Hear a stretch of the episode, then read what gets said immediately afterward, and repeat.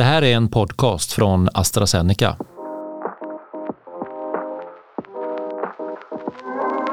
Karl, jag hörde att under pandemin så väcktes ett eh, nytt intresse hos dig, eller du fick ett kanske ett stärkt intresse för odling, eller hur? Jag älskar att odla, man skulle också kunna, kunna kalla det för en distraktion snarare än intresse. Distraktion från vad? Från att sitta eh, online Ja, 12 timmar om dagen, sex personer i en liten villa. Ja jag förstår. Då är det väldigt skönt att gå ut och odla lite i lunchpausarna. Vad odlar du för något? Ja, allt ifrån zucchini till eh, eh, olika blommor, perenna och icke-perenna, eh, lökar, kryddor, bärbuskar och så vidare. Mm. Och, då, och hur odlar du detta då? I, i, I trädgården eller i växthus eller i var? Eh, det är inte så himla bra jord här i Stockholm.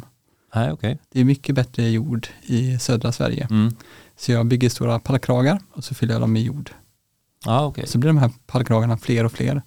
Till slut har man ingen gräsmatta kvar. Hur, hur många pallkragar har det blivit under pandemin? Vi börjar nog med åtta, men nu, nu är det lite fler. Det, det, det lät som det fanns en siffra där bakom, lite fler. Jag har inte räknat. okej, det, det är Har så ni pass någon många. gräsmatta kvar är ju den stora frågan. Vi har gräsmatta kvar, eh, men den ligger i Stockholm och det är bergigt. Så den har aldrig varit så bra någonsin. Men, men eh, du nämnde också tidigare här att du har till och med börjat i anspråk ta flera trädgårdar. Ja, vi har ju också då lyckligtvis en trädgård där det växer mycket bra Mm. i södra Sverige. Ja, okej, ett, la- ett landställe då? Där Ja. Du, ja. Och där kan man ju i princip ta en näve potatis och slänga ut och så blir det fin potatis sen. Ja. Så bördigt är det.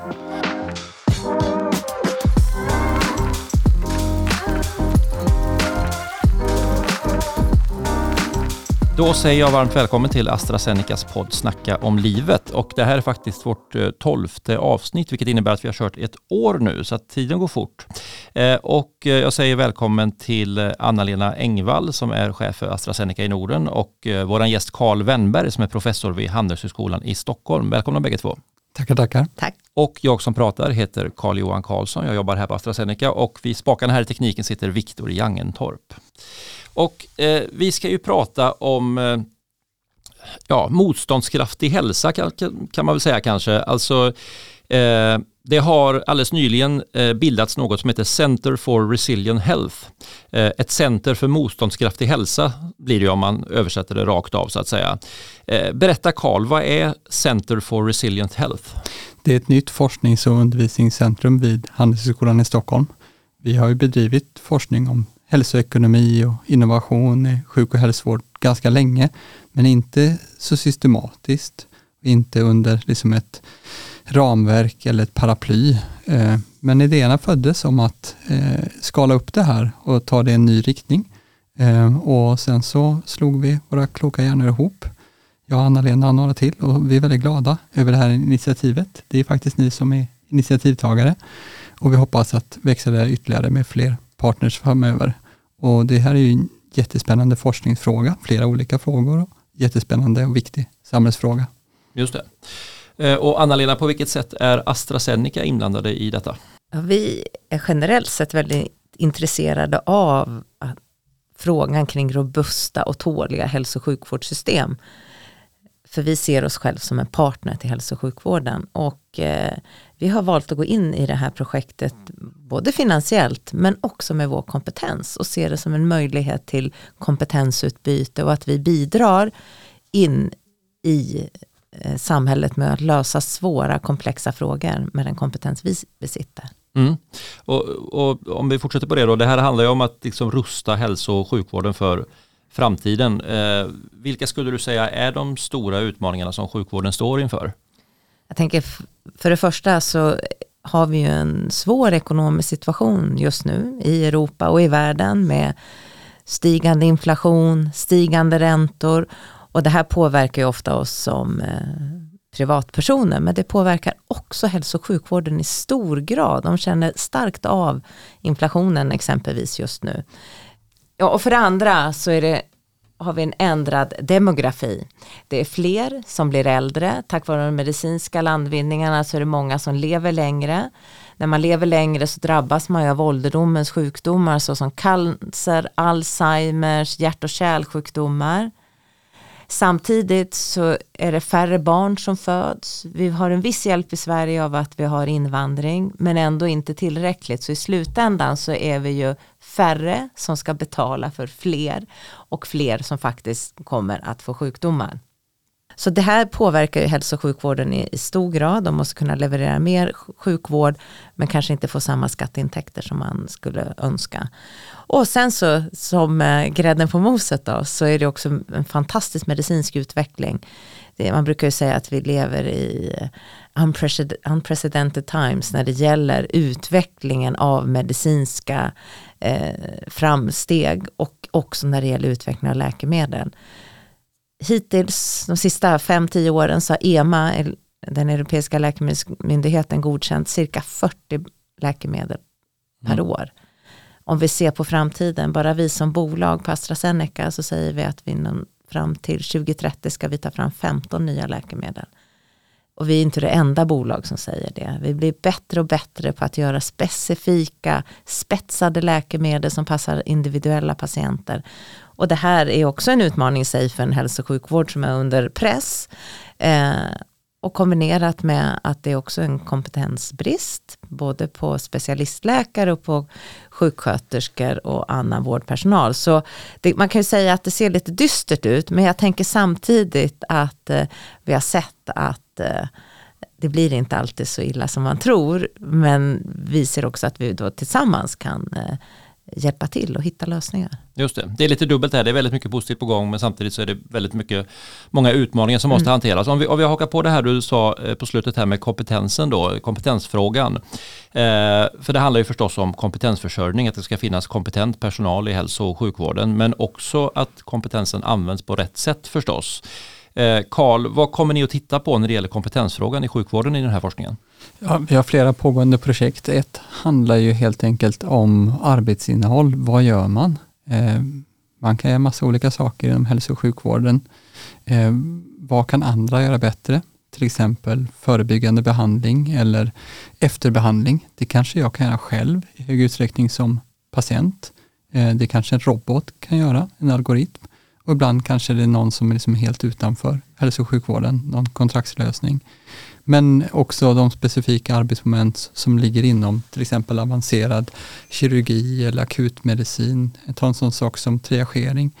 Eh, Förklara, vad är det? Alltså när man kommer in med diffusa symptom och så ska man avgöra vad, vad lider Karl av, mm. om, om man överhuvudtaget lider av någonting. Där finns ju redan idag algoritmer som hjälper till som stödsystem. Eh, och det finns ju möjlighet att utveckla det där så att man kan använda den fantastiska, duktiga personal vi har på ett smartare sätt.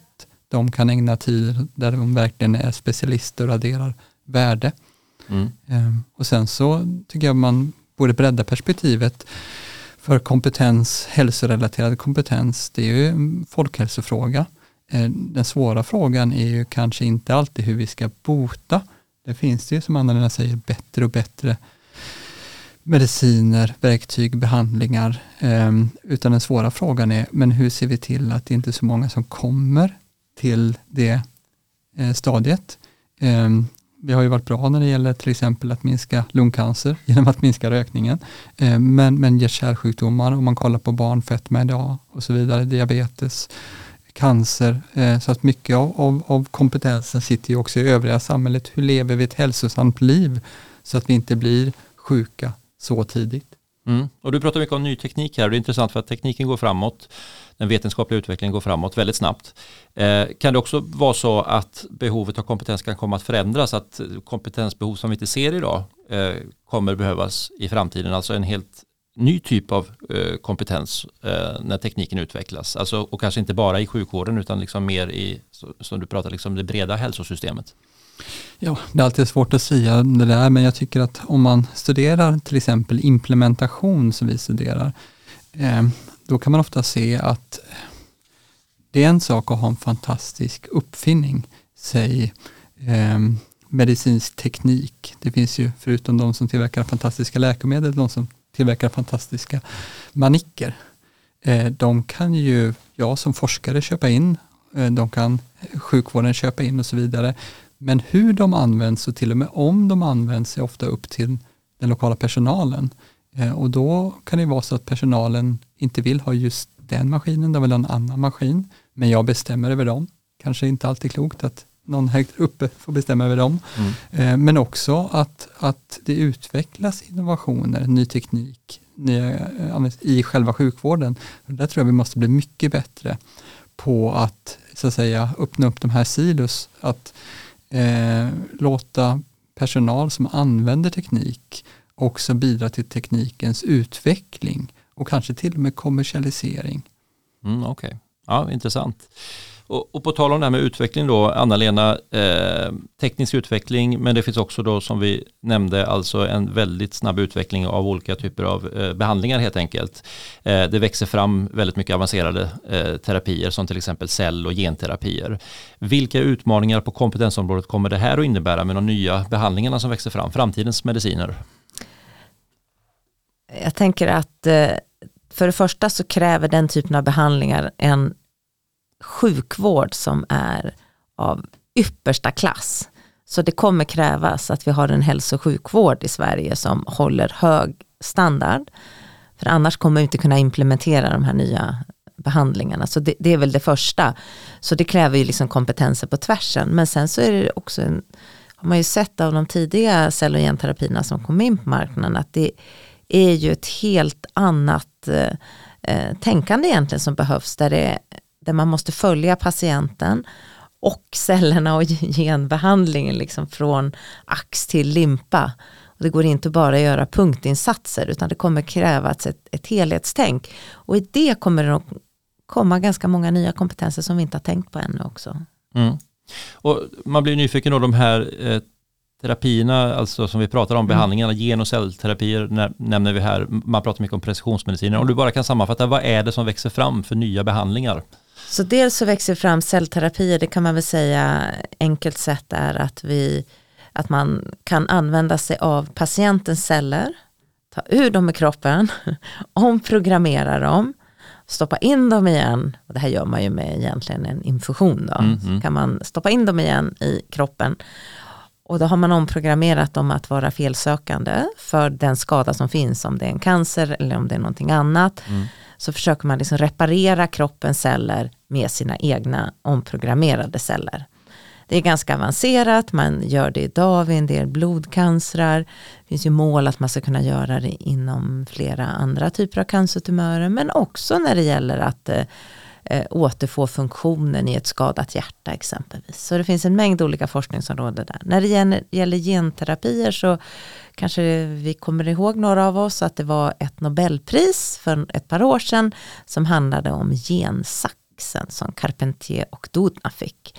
Eh, och det de forskarna visade är att man kunde klippa bort en del av en skadad gen och ersätta den. Mm. Och de typerna av läkemedel börjar också finnas ute på marknaden idag. Så vi kommer ju se mer och mer av den här väl, typen av väldigt avancerade terapier som verkligen kräver ett eh, ax till limpa-tänk. Samtidigt så finns det ju och har funnits under ganska många år mer målinriktade behandlingar som är mer skräddarsydda för individen och för det den genetiska, den genetiska mutation som kanske, kanske finns vid en cancer eller vid en ovanlig sjukdom. Och där utvecklas det också med ganska snabb takt förmågan att testa. Och vi, har, vi kan ju göra full gensekvensering exempelvis. Det har ju blivit mycket vanligare i hälso och sjukvården. Och det innebär då också att man kan hitta behandlingar mot den genetiska skadan på ett annat sätt. Så det här kommer, den här high-tech sjukvården kommer vi se väldigt mycket mer av i framtiden. Mm, just det. Och det du pratar om sist, det är det som brukar kallas för precisionsmedicin, eller hur? Precis, när man går efter felet och hittar något ja. som precis passar in till det. Mm, precis. Eh, men och du har ju en bakgrund som sjuksköterska, eller hur? Så att du, du kan ju sjukvården eh, och eh, då vet ju du att det är en stor organisation som, som det, alltså svensk sjukvård är en jätteapparat helt enkelt och när vårdpersonalen måste börja då tänka nytt, de måste förändra hur de arbetar, man kanske måste kasta ut gamla sätt att jobba på, man måste införa nya rutiner. Det här är ju liksom en systemomställning som heter duga. Hur, hur tror du med din, både med din erfarenhet och liksom med din kunskap som du har idag i din roll, hur tror du att det här landar bland personalen? Hur förändringsbenägen är svensk sjukvård? Jag tror att svensk sjukvård faktiskt är mycket förändringsbenägen och vi ska inte glömma bort att vi har väldigt bra utfallsdata i Sverige. Vi står oss fortfarande väldigt starkt internationellt sett. Oavsett om det gäller hjärt och kärlsjukdom eller om det gäller cancersjukdomar. Så vi har liksom en solid grund att bygga ifrån. Eh, under covid så såg vi också att hälso och sjukvårdens personal var väldigt snabba på att ställa om, ta nytt ansvar och verkligen med fokus på att leverera hög kvalitet. Så jag känner att det finns en stark grund att bygga på eh, i förändringsbenägenhet. Sen är det ju så att det är trögrörliga system. Men det är ju just sånt som forskningen som nu ska bedrivas också eh, kan visa på, hjälpa till att sätta fingret på vart det är det finns systemproblem som kan utvecklas. Mm. Det tror jag blir viktigt. Karl, vad tror du om det? Anna-Lena nämnde i början här att eh, just nu är vi i en ekonomisk kris och regionerna lider av stora ekonomiska eh, problem och så kommer det inte alltid vara. Det sånt där går ju upp och ner förstås. Men, men det är ju ingen tvekan om att sjukvården eh, har liksom begränsade resurser. Det är mycket problem med brist på personal. Och nu då som vi säger så står man inför väldigt stora förändringar som kommer kräva väldigt mycket av sjukvården då när nya behandlingar eh, gör sitt inträde. Eh, vad tror du, klarar sjukvården en, en omställning av den här magnituden? Jag skulle inte säga att just de här innovationerna i sig innebär en omställning av en magnitud. Om man tittar på det historiska förlopp vi har haft i Sverige och eh, hela världen de senaste decennierna så har ju samma sak skett fast med andra typer av innovationer. Jag lyssnade på en annan podd, en Sveriges Radio-podd om hur det var eh, och, eh, att lida av hiv på 80-talet i Sverige.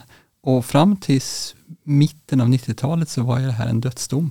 Mm. Före bromsmedicinerna kom 96. Och nu är det ju, alltså alla klarar sig. Eh, en enorm och många cancrar, många andra svåra. Jag har en, en av mina barndomsvänner var, eh, fick leukemi tidigt. Det var ju då på 80-talet nästan som en dödsdom och tidigare var det det. Så vi har ju kommit väldigt långt. Mm. Eh, och, och hälso och sjukvården har också kommit väldigt långt när det gäller många andra saker. Eh, pandemin tycker jag är ett jättebra exempel på hur våra organisationer kan vara resilienta, då med definitionen att vara motståndskraftiga.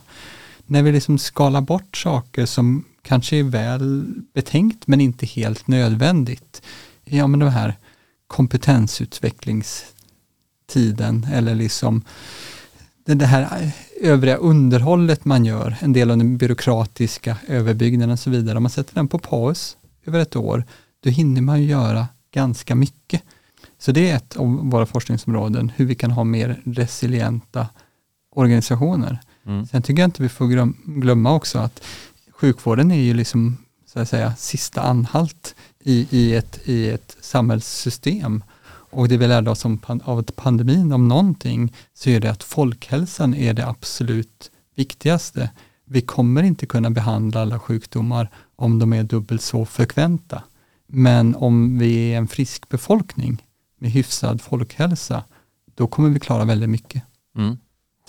Och eh, kommer ni också titta på finansieringen? För det här är ju liksom, eh, det här kostar ju pengar såklart. Eh, och det är ganska komplexa system för att finansiera, finansiera vården i Sverige, alltså både stat och region och kommun är inblandat. Och hur tittar ni på den biten?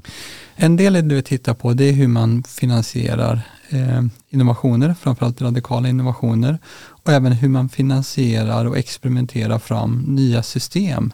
Ganska ofta så finns det pengar att tjäna eller pengar att spara på att introducera allt ifrån nya arbetssätt till nya behandlingar. Problemet kan vara att den, den som kan tjäna pengar och kan ta den stora investeringen, det innebär att utveckla något nytt, kanske inte har ett enkelt sätt att ta betalt för den. Det är många som måste betala eller vi alla måste betala lite via skattsedeln eller det måste exporteras och så vidare. När det gäller till pengar som kan sparas genom till exempel att lägga mer på förebyggande eh, vård istället för, för, för sjukvård eller på andra sätt då kan det ju vara så att jag kan spara pengar eh, och du kan tjäna eller eh, din patientgrupp, din organisation som du representerar. Men just nu så, så har vi inget fungerande samarbetsled, så vi skickar liksom problemen eller räkningarna vidare i systemet. Mm. Det här gäller till exempel då äldrevården som sker i kommunal regi och, och traditionella sjukvården i landstingsregi. Och så åker det som taxi, ambulanser fram och tillbaks däremellan. Eh, de har inte fungerande datasystem. De som rondar, om man kommer ihåg vad ronda är, jag har också jobbat i sjukvården, mm. eh, är som olika personalgrupper, olika, de kan liksom inte rapportera till varandra. Det är ju liksom väldigt icke-resilienta och väldigt kostnadskrävande system. Så där studerar vi också hur kan man liksom experimentera fram en förändring av de systemen. Mm. Hur kan vi förändra så hur vi jobbar och hur vi finansierar, implementerar eh, ny teknik och nya arbetssätt. Eh, då kanske vi kan tjäna riktigt mycket på det mm. utan att höja skatten. Och ett hjälpmedel i detta kan ju vara teknik förstås. Eh, och du var inne på det tidigare med ny teknik och nu pratar ju hela världen om AI. Eh, inte minst i sjukvården där det finns eh, enorma möjligheter förstås kopplat till vad AI kan göra. Eh, man pratar om att eh, AI kan tolka röntgenbilder, ställa diagnoser, till och med ge behandlingsrekommendationer, fördela vårdplatser. För bara nämna några saker. Kommer AI vara en del av lösningen på det här komplexa problemet som du beskriver? Absolut, absolut. Sen så är det ju så att, att eh, det är ingenting nytt. Jag menar, kollar du ekonomisk forskning, kollar du framförallt medicinsk forskning, både guidad och, och självlärande maskininlärning har ju varit liksom ett av de standardverktygen i många år. Mm. Till och med en före detta doktorand som tog tio år, år på sig att doktorera för att han höll på och utvecklade läkemedel under tiden i sitt biotekbolag. Mm. Och just det här bolaget då som är ett i, i Sydsveriges biotech, eh, biotech valley eller vad de kallar det, är ett sånt som använder AI för att snabbt gå mm. från enorm osäkerhet till, till en hanterbar osäkerhetsmängd som man sen då kan räkna på och så vidare. Det finns ju massa AI-verktyg, alltifrån liksom då, eh, diagnostisering, röntgen, eh, eh, triagering, alltså liksom mm. problemformulering.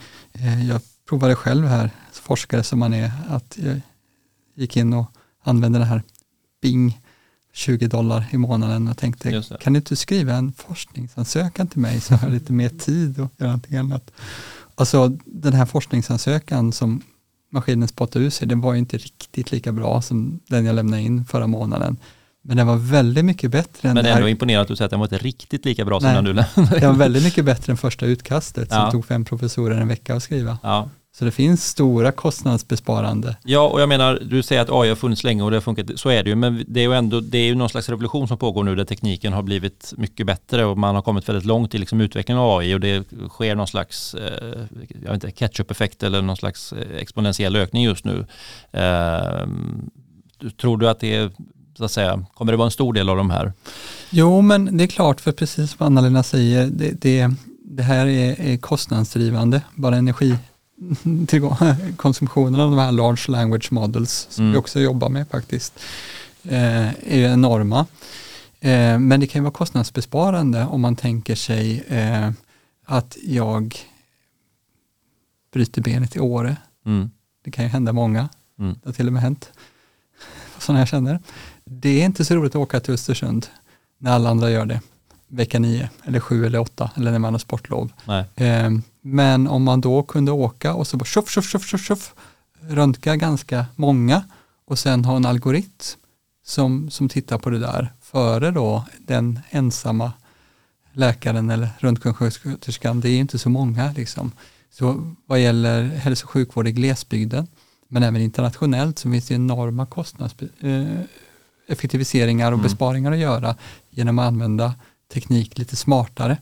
Eh, se till att vi inte behöver ha den här högkompetenta personalen överallt på samma, eh, samma tidpunkt. Mm. Ja, precis. Jag tänker också bara på AI-frågan och lite mer sjukvårdsnära så är det ju också, man tänker på alla olika mm, journalsystem som finns. Det finns ett antal olika i Sverige och de kommunicerar ju inte så väldigt bra med varandra bara att kunna använda sig av AI och algoritmer, att kunna gå igenom och skrina de här patientjournalerna för att hitta avvikelser. För idag så kräver det ju faktiskt att en läkare sitter och kollar på provsvar. Eh, det är ett ganska manuellt arbete. Kontakta patienten och talar om om det var bra eller dåligt. Hur än om i provsvaren så står det om det är avvikelse eller inte. Men det är väldigt mycket manuellt arbete fortfarande. Mm. Men att kunna använda sig av AI som vi gör i en del samarbetsprojekt vi har med svensk hälso och sjukvård. För att kunna skapa algoritmer och fånga upp patienter som kan liksom man kan se på kombinationen av olika blodprovsvar, röntgensvar, att här är det någonting som professionen bör titta på, som en läkare bör faktiskt titta vidare på. Då kan man också sortera bort lite det som man det. inte behöver titta på. Det tror jag finns vinster i, sådana effektiviseringsvinster eh, som vi skulle kunna jobba mycket mer på. Mm, just det. Och det är väl samma med röntgenplåtar och mycket annat då, där det är stor informationsmängd som mm. kan vara en fördel att kunna gå igenom på väldigt snabbt tid helt enkelt. Mm. Eh, men eh, Anna-Lena, om vi går över lite och pratar lite om det här med, eh, med samarbete. För det här är ju ett samarbete som vi eh, pratar om nu mellan eh, då Handelshögskolan i Stockholm och, och AstraZeneca. Och eh, det är ju många delar av samhället som på olika sätt är involverade i, i sjukvården. Eh, akademin, politiken, myndigheter, läkemedelsindustrin. Eh, hur viktigt, Anna-Lena, är det att de olika intressenterna samarbetar här för att de här utmaningarna vi pratar om ska kunna lösas? Jag tror att det är essentiellt. Jag tror inte att eh, någon enhet kan lösa de här problemen själva. Allra minst vi som ett läkemedelsbolag, hur vi ser oss som en partner till hälso och sjukvården och inte bara en leverantör av läkemedel som vi kanske historiskt sett har haft den rollen så ser vi att vi är verkligen en, en viktig del av hälso och sjukvården allt från tidig forskning och utveckling till faktiskt implementering av, av läkemedel. Men vi kan inte lösa det själva. Sjukvården kan inte lösa det själva för det är för komplext. Politiken kan inte göra det själva för då blir det bara riktning kanske och inte implementering. Akademin är en viktig del i att följa upp och, och också ge förslag på vad som skulle kunna göra annorlunda och ha spaning på framtiden. Men tänk kraften om man får ihop allt det här på en och samma gång. Vad kan vi då nå? Hur kan vi då tillsammans fortsätta lyfta svensk hälso och sjukvård så vi verkligen har den där äh, top notch högkvalitativa svenska hälso och sjukvården som vi alla kan vara stolta över. Och där vi också kan implementera nya äh, innovationer i. Och utan att det kanske nödvändigtvis kostar oss mer pengar för att vi har hittat bättre sätt att göra det på. Just det. Och det leder oss in på nästa fråga lite grann då. För att om vi, om vi pratar om det här samarbetet Center for Resilient Health. Hur ser du på att fler aktörer, eller hur ser ni på, kanske jag ska säga, hur ser ni på att fler aktörer ansluter och, och vilka skulle ni helst vilja ha med? Jag skulle ju säga att eh, gärna någon stor sjukvårdsaktör. Mm. Mm, det tror jag vore bra. Sen är det klart intressant med myndigheter och eh, politik, men framför allt någon, det är lätt att ha teoretiska idéer om vad man kan göra i hälso och sjukvården. Men till syvende och sist så arbetar varken Karl eller jag i svensk hälso och sjukvård idag. Så någon stark förankring där vore mycket välkommen. Just det, vad säger, håller du med Karl? Det finns en gammal politisk slogan som jag tycker är värd att återupprepa. Alla ska med. Ja, Alla ska med. precis. Nej, ja. men det, det, är, det är en samhällsfråga så tror jag att det är viktigt att alla ska med. Mm. Sen kanske inte alla har samma typ av kompetens, men om man tänker sig olika patientföreningar, de kanske varken har mycket kapital eller patentportfölj, men de har en väldigt viktig typ av kompetens. Just i och med att de är patienter och patientföreningar. Så att liksom alla kan bidra med något typ av värde. Mm. Och eh, på er hemsida så listar ni eh, olika forskningsprojekt som pågår i eh, Center for Resilient Health. Ni skriver bland annat om Multi-Stakeholder Collaborations in Healthcare. Vad är det? Det låter som något samarbetsbetonat. Ja, men vi studerar ju också eh, den här processen att etablera, organisera och strategiskt driva innovation. Och det kan ju låta jätteflummigt, men i syvende och sist så kan det bli väldigt, väldigt konkret i termer, ja men om vi har alla med, tänk att, alla, tänk att vi får med oss alla och så sitter alla här runt bordet och pratar med varandra så inser man, nej men vi tänker på olika sikt. Till, tänk om politiken bara tänker på att bli återvald om fyra år och den stressade företagsledaren tänker på nästa kvartalsrapport och hur ska det gå och alla blir besvikna och, och, forskaren bara tänker hur kan jag finansiera min nästa doktorand som gör grundforskning för grundforskning är det vi brinner för. Då jobbar vi på helt olika horisonter så även om vi har samma vision så är det svårt att liksom ha align, alignment, mm. ja, eller liksom harmonisera. Och hur löser man upp då de där horisonterna, Då kanske alla måste steppa tillbaka ett steg och se, men hur kan vi se till att vi har en livskraftig life science-sektor i Sverige som kan generera de här innovationerna?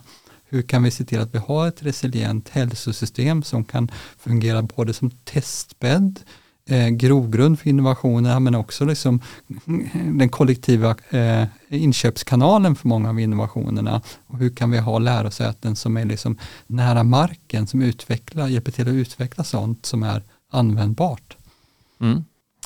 Eh, och vi ska prata lite grann också om eh, en annan utmaning när det gäller att skapa en motståndskraftig hälso och sjukvård. Eh, Anna-Lena, ett problem är ju att svensk sjukvård idag inte är jämlik. Man får helt enkelt olika bra vård beroende på var i Sverige man bor.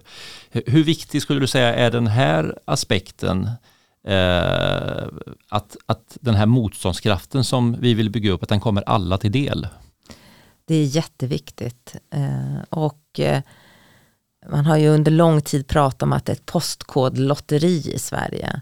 Men numera är det inte bara ett postkodlotteri. Det är ju också ett socioekonomiskt lotteri.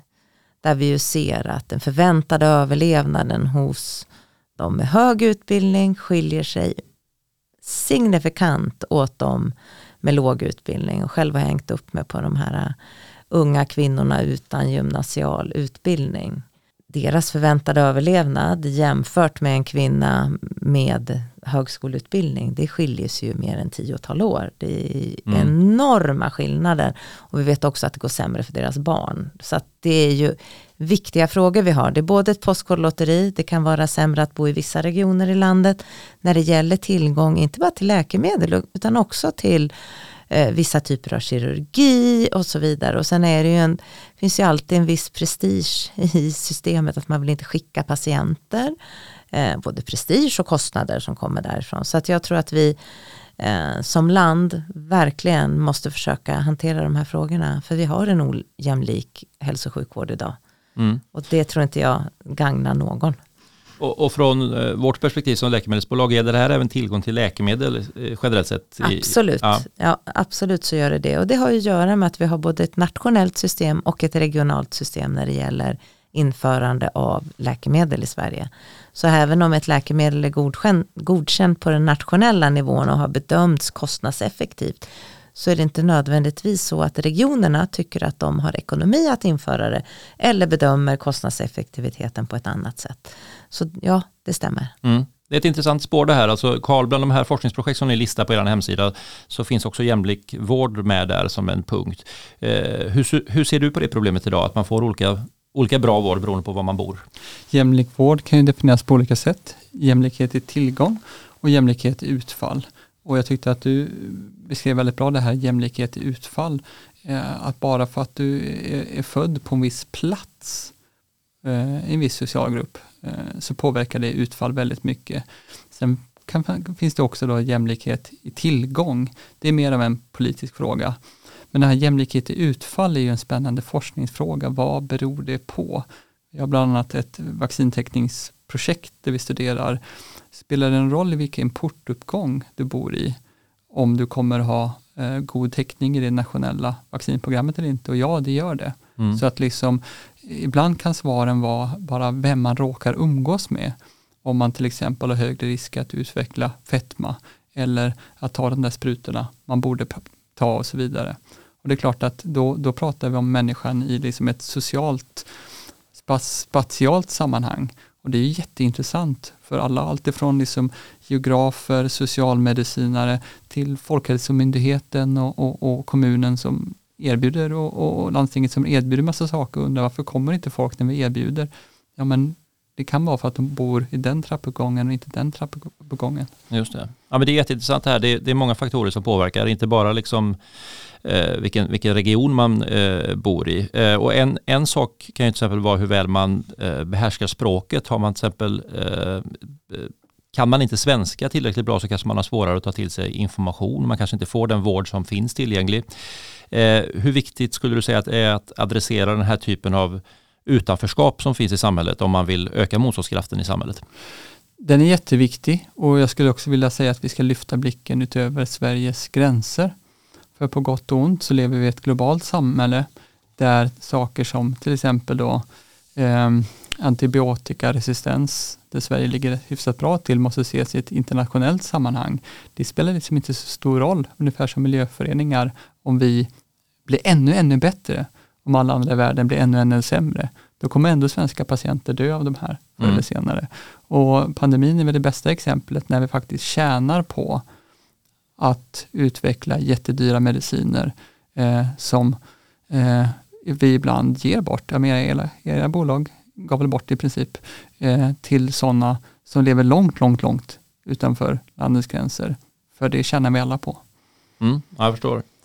Eh, vad heter det? Sjukdomar känner ju inte av några landsgränser så att säga. Men om vi ändå håller oss kvar lite grann i, eh, i Sverige. När vi hade Göran Hägglund här som gäst i podden så eh, slog han ett slag för att förstatliga sjukvården och det var ju ingen eh, nyhet så att säga, det har han gjort tidigare som politiker också. Eh, men inte minst då för att få helt enkelt mer jämlik vård i hela landet och i Tidöavtalet så finns det också en punkt att man ska utreda det här med att förstatliga sjukvården. Är det något som ni i er forskning tittar på Karl? Det där är en politisk fråga, det är liksom en utredningsfråga. Mm. Ehm, jag tycker att man kan väl titta på de utredningsdirektiv som nu ligger och, och, och beakta att tyvärr kanske de är lite snävt formulerade, tycker jag som forskare. Då. Vi vill gärna ha olika utfall att titta på före och efter.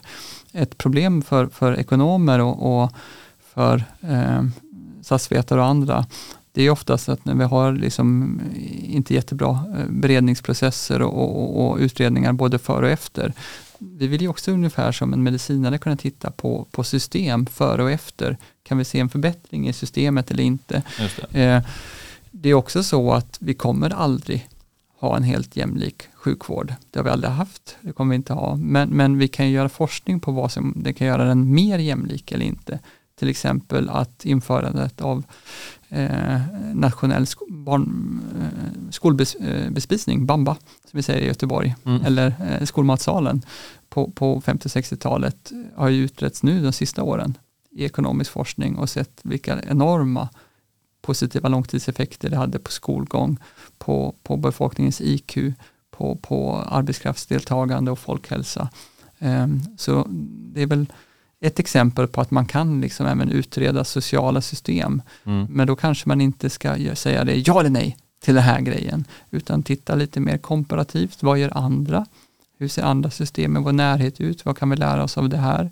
Vad har vi för olika typer av uppslag? Om vi inte är nöjda med det nuvarande systemet, vad är då alternativet? Det kanske inte är noll eller ett, det kanske finns flera olika alternativ. Mm, precis.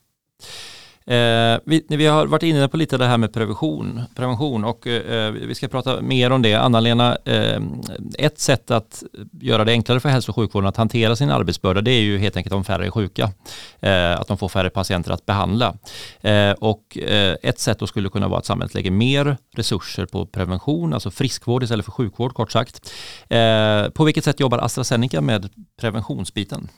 På AstraZeneca jobbar vi med de här frågorna egentligen på tre olika plan. Det första är ju promotion, det vill säga eh, att förebygga och eh, promotera egentligen hälsosamt leverne. Och eh, det gör vi ju i vår svenska organisation som består av knappt 8000 av våra mer än 80 000 globalt anställda. Och eh, vi har sett till att vi har hälsosam mat i våra restauranger. Vi jobbar med att uppmuntra till rörelse med olika aktiviteter. Vi har gym eh, i våra större lokaler. Vi har också precis tagit beslut om att införa ett friskvårdsbidrag och det är ju för att vi ser på hälsa som bredare än bara träning utan det är också viktigt med att erbjuda möjlighet till återhämtning utifrån personers olika intressen. För det är ju liksom det här i det, vardagliga och då kan vi se till att vi alla bidrar till att ett friskare samhälle. Men sen så pratar man ju om primärprevention och sekundärprevention och primärprevention kan man ju säga att det är ju att vi faktiskt genomför screeningprogram, vaccinationsprogram och de flesta av oss känner ju till mammografin i Sverige och där har vi varit ledande eh, globalt sett sedan mammografin inleddes. Vi var liksom först ut och har gjort det väldigt bra. Nu står vi ju inför fler flertalet sådana här screeningprogram som behöver implementeras också i Sverige. Och eh, bland annat då så är vi engagerade i lungcancerscreening och eh, deltar i Nollvision Cancer som är ett stort sån här eh, public-private partnership med olika aktörer i svensk hälso och sjukvård. Och där en av subprojekten är kring lungcancerscreening. Så det jobbar vi väldigt aktivt med i, i det forumet. Eh, men sen så är det ju sekundär prevention och då är det när man redan har hittat någonting som är fel, ett högt kolesterol, ett högt blodtryck, eh, att man faktiskt behandlar det. Och för våran del då, då är vi ganska mycket engagerade i frågan om kronisk njursjukdom. Och det här är svårt att hitta för du måste liksom titta på flertalet parametrar, både blodprover och urinprover för att ställa diagnos. Men fördelen med det, det är om man hittar det tidigt och behandlar med läkemedel så kan man faktiskt undvika att man får en försämrad njurfunktion som i sin tur kan leda till dialys som är extremt kostsamt för samhället men också för individen. Så den typen av sekundärprevention jobbar vi väldigt aktivt med också. Så att jag, jag tänker att vi är liksom på hela, mm. hela spektrat av prevention. Och det är viktigt. Och här är ju också ett, ett, ut, utmärkt arbete att samarbeta med andra. För det är inget man kan lösa som enskilt bolag alls. Utan det måste vi göra tillsammans. Just det. Och Carl, hur är det med forskningsbiten där? Jag läste, jag återkommer till den här listan som du märker, vad heter det, att eh, bland era forskningsprojekt så fanns det ett projekt som heter Innovation Ecosystems for Prevention Care, alltså ungefär innovationsekosystem för förebyggande vård. Eh, vad, vad, går den forskningen ut på? Ja, ett av forskningsprojekten är ju att vi faktiskt har forskare som, som eh, följer det här projektet Nollvision cancer. Det sitter ju på Handelshögskolan. Mm, eh, och de, de innovationsprocesserna som pågår inom och mellan organisationer. Men, men också inom reumatism och, och andra sådana här projekt som pågår. Och då, som vi pratade om innan, då kan ju svaren ibland vara hur kan eh, inblandade organisationer se ut över sin egen horisont och titta på andra organisationens tidshorisont för att komma runt de där barriärerna då. Aha, men du kan tjäna pengar på det här, men då måste jag släppa till det här. Men det är mina patienters register och du kan spara pengar här, men då måste vi se till att bota folk redan här och det är någon annan som är ansvarig för det. Eh, ja, men hur kan man se till att de då börjar prata med varandra? Så det är alltifrån liksom tekniska eh, till organisatoriska och politiska faktorer som ligger bakom om man så att säga får organisatoriska innovationer mm. i sådana här samarbeten. Mm. Eh, jätteintressant, superspännande detta. Vi ska avsluta med en fråga till er bägge. Eh, vi börjar med dig Anna-Lena. Center for Resilient Health har nu precis bildats. Eh, om vi träffas igen då här runt bordet om, om tio år och kör en till podd. Eh, var är vi då Anna-Lena? Ser, ser utmaningarna fortfarande likadana ut? Hur långt har vi kommit? Vad tror du? Alltså, jag hoppas ju att om tio år så har vi ett system där man ser investeringar i prevention som en investering och inte som en kostnad som det ses idag. Kanske kunna hitta nya sätt att arbeta med det också i bokföringssystemet. Eh, hur det handlar på balance sheetet så att det verkligen är en investering och inte en kostnad för samhället. Mm. Karl, vad säger du om tio år? Om tio år, då hoppas jag att vi har en massa spännande unga människor som har gått igenom högre utbildning och lärt sig om de här grejerna som är ute och jobbar kanske hos er, men kanske lika ofta hos eh, offentliga aktörer eller hos en konkurrent eh, med de här frågorna med en betydligt högre awareness om, om så att säga de här stora samhällsutmaningarna och att vi också har liksom skjutit kunskapsfronten lite framåt. Vad är det för typ av eh, organisatoriska och kanske finansiella innovationer som behövs för att flytta mycket av insatserna från behandling till prevention. Vad är best practice? Hur implementerar man detta och så vidare. Mm. Då har vi gjort ett litet bidrag till den awarenessen här idag i alla fall och ni gör ju ett jättestort bidrag till det här med det här Center for Resilient Health. Så att, stort tack bägge två för att ni kom hit. Tack Anna-Lena, tack Karl. Tack. Tusen tack.